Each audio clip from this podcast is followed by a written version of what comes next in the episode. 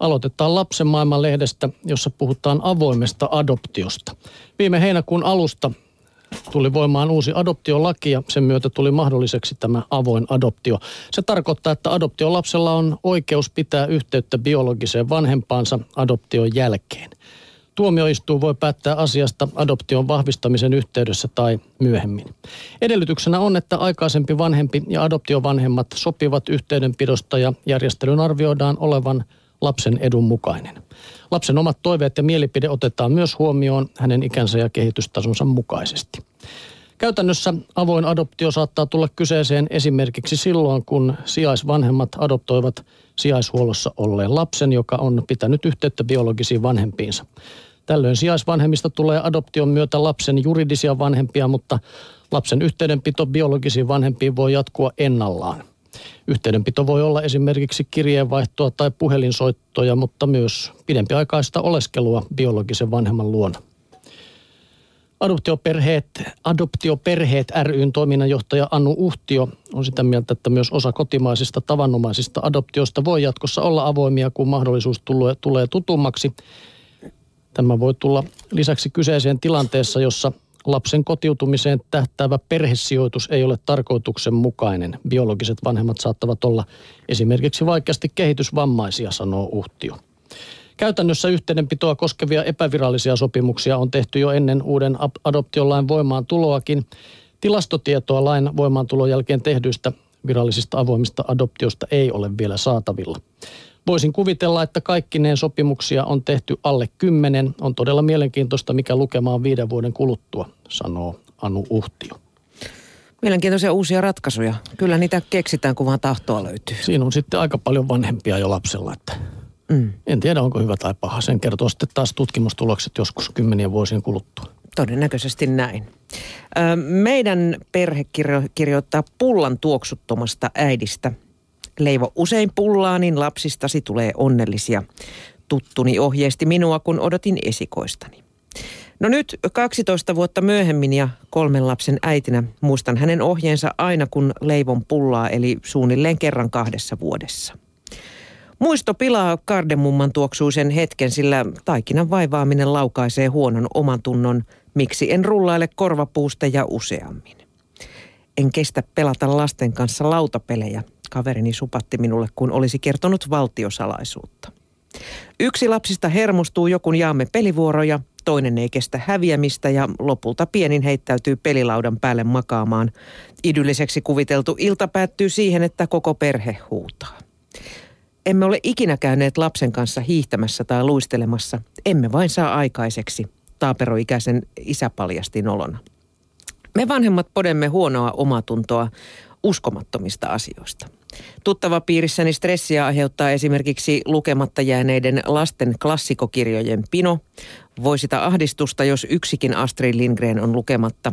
Tekemättömät luontoretket, kohta lapset eivät enää erota lehtiä havupuita toisistaan ja nukkumattomat telttayöt, onhan telttailu ihan kansalaistaito. Laskettelukin on jäänyt opettamatta ja Tenava on jo seitsemän. Mistä tämä kertoo? Ainakaan lapset eivät ole meille vanhemmille tätä vaatimuslistaa laatineet. Paine tietynlaiseen perheelämään taitaa tulla muiden tekemisistä. Muutama vuosikymmen sitten hiihtolatu oli kylän ainoa huvitus, mutta nykyään vaihtoehtoja omanlaiseen elämäntyyliin on tarjolla valtavasti. Miksi on niin vaikea valita vain ne tavat, jotka sopivat omalle perheelle parhaiten ja unohtaa pokkana loput? Luistelkaa vaan te muut melöhöillään sohvalla ja mitä pulliin tulee lapseni kyllä tietävät, että heidän vanhempansa hääräilevät mielellään keittiössä. Pullataikinan sijaan meillä veivataan pastakonetta ja kattilassa porisee soosi. Aika onnellisilta muksut näyttävät makaronilautasen äärelläkin. Aika hyvä kirjoitus. Joo, kyllä oli. Tutulta kuulosti. Tuli myös mieleen, että onko liikaa aikaakin sitten, kun on mahdollisuuksia erilaisia, niin on myös aikaa sitten niin paljon, että pitäisi muka kaikkea ehtiä tehdä. Niin, mulla, mulla toi pullan leipominen asettuu kyllä aika samaan haarukkaan, että hyvä, jos edes kahdesti vuodessa jaksaa sitä taikinaa vääntää. Hyvin on tuommoiset puolipakasteet kelvanneet näille tenaville ja kyllä sitä nyt helpommallakin pääsee muffinsa ja voi laittaa joskus ja pipareita jouluna, mutta jotenkin sitä sitten havahtuu yhtäkkiä kesken kaiken toiminnan siihen, että sitä yksin vääntää siellä keittiössä ja, jälkikasvu on liuonnut jo omille teille. Niin, ja tuossa tuli, tuli myös noista pelaamisista mieleen, että kyllä siinä näitä suuttumisenkin tapahtuu, mutta se on sitten semmoinen asia, mitä joskus huomaa itse kaipaavansa, että ehkä sitten kun tulee lapsenlapsia, niin pääsee taas pelaamaan etanapeliä tai jotain muuta kivaa. Mm, meillä on Afrikan tähti aika kovassa huudossa, mutta kyllä siinä tota, buurisotia syntyy välillä. Joo, mutta on se kiva, että, että vanhat lautapelitkin vielä pitää kutinsa. On, on, on, on. Vaikkakin kovasti tuo viikirii tuossa jatkuvasti. Joo. No mennään sitten vielä miehen ja naisen rooleihin. Me naiset-lehti kirjoittaa, kuinka ennen kaikki oli tavallaan helpompaa. Miehen tehtävä oli elättää perhe ja naisen huolehtia kodista. Eihän kukaan tosissaan haluaisi palata noihin aikoihin, mutta välillä huomaa miettivänsä kateellisena, että silloin jokainen ainakin tiesi hommansa eikä sotkeutunut toisen tontille. Kun mies ja nainen käyvät molemmat yhtä paljon töissä kodin ulkopuolella, pitäisi kodinkin olla yhteistä ja neutraalia aluetta. Välillä siellä vain tuntuu olevan aika ahdasta, kun kahden aikuisen ihmisen mieltymykset ja maut törmäävät. Tai jos rehellisiä ollaan, miehen toiveelle ei jää paljoakaan tilaa, sillä naisen käsitystä kodista, kotona olemisesta ja kodikkuudesta pidetään usein automaattisesti ainoana oikeana. Ei ihme, että asunnon ilmaan välillä sakeanaan väärin ymmärrettyjä viestejä, epäselviä signaaleja ja ääneen lausumattomia odotuksia. Moni mies tuntee, ettei hänellä ole kotona paikkaa ja haaveilee mistä tahansa kopperosta, jossa saisi olla rauhassa. Olen kuin joku varaäiti, joka avustaa vaimoa hänen käskyjensä mukaan lasten ja kodin hoidossa. Kaiken pitää mennä naisen suunnitelmien mukaan, muuten kaikki on pielessä, 43-vuotias korkeasti koulutettu mies kertoo.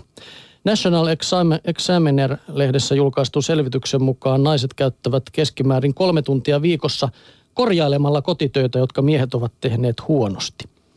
Brittiläinen supermarketketju Sainsbury's haastatteli asiakkaitaan ja listasi kotityöt, joissa mies naisen mukaan todennäköisimmin mokaa. Kolmen kärki kuuluu yksi, miehet eivät pyyhi keittiön työtasoja. Heti voi sanoa, että sitä mä teen, mä teen sen täällä töissäkin. Eivät pyyhi, saat poikkeus. Miehet eivät laita paikoilleen sohvan tai sängyn koristetyynyjä. No kyllä siinäkin se taidaa olla. Mulla on kyllä tämmöiset, että pistee kamoja paikoilleen niin. Ja kolme miehet eivät suorista lakanaa, kun he petaavat sängyn. Kyllä, Totta. kaiken, kaiken kyllä teen näistä. Että on nyt, no, mutta se on, se, on semmoinen laatu, että pistetään. Naimisiin. Mutta se voi olla, kato sitten taas toisten mielestä vähän ärsyttävää näinpä. No joo, mutta sitten tässä kysytään vielä, että mitä sitten? Pysähtyykö maailma, jos lakana on rypyssä? Miksi naiset tuhlaavat aikaansa miesten kyttäämiseen ja tekevät näiden perässä kotityöt uudelleen? Pirttihirmuuteen kannattaa alistua vain, jos haluaa käyttää loppuelämänsä konttailemalla pitkin lattioita parittomia sukkia, leluja ja sanomalehtiä nostamassa. Jotta illan muutamat vapaat hetket eivät kuluisi tasaisen nalkutuksen rytmissä, naisen kannattaisi katsoa peiliin. Onko tosiaan elintärkeää, että sohvatyynyt ovat aina samassa järjestyksessä sohvalla? Tai vahingoittuuko lapsi, jos hänellä on joskus puistovaatteet päällä kylältäessä? Ja jos miehen kanssa asuminen tuntuu liian vaikealta, voi, tieten, vaikealta, niin voi tietenkin aina erota. Mutta jos oman arvon tunto on perustunut mäkätyksen määrään, sinkkukodissa saattaa tulla aika yksinäistä, eikä omien sotkujen siivoaminen lopulta ole yhtään sen hauskempaa kuin muidenkaan. Näin siis. Me naiset lehdessä katsotaanpa vielä äkkiä, oliko tämä naisen vai oli tämä kyllä ihan Susanna Laarin kirjoittama juttu. Mm. No ei tietenkään kaikesta pidä mäkättää, mutta siis tiedätkö mikä niiden sohvan alla loivien sukkien ongelma on? Tietysti sen lisäksi, että paria ei löydy. Se, että sitten kun lähtee pölynimurilla ajelemaan varo varo vasti, niin yhtäkkiä se kuuluu no niin, se niin säännöllisin väliajoin, niin mulla on pölypussi täynnä niitä riivatun sukkia sen jälkeen. Kyllä tämä on tainnut meillä mennä niin, että kun oli kolme teinikäistä poikaa, niin kyllä se on niin kuin ollut, että niiden kamat on ollut siellä pitkiä. Ollaan molemmat sitten kypsytty niistä.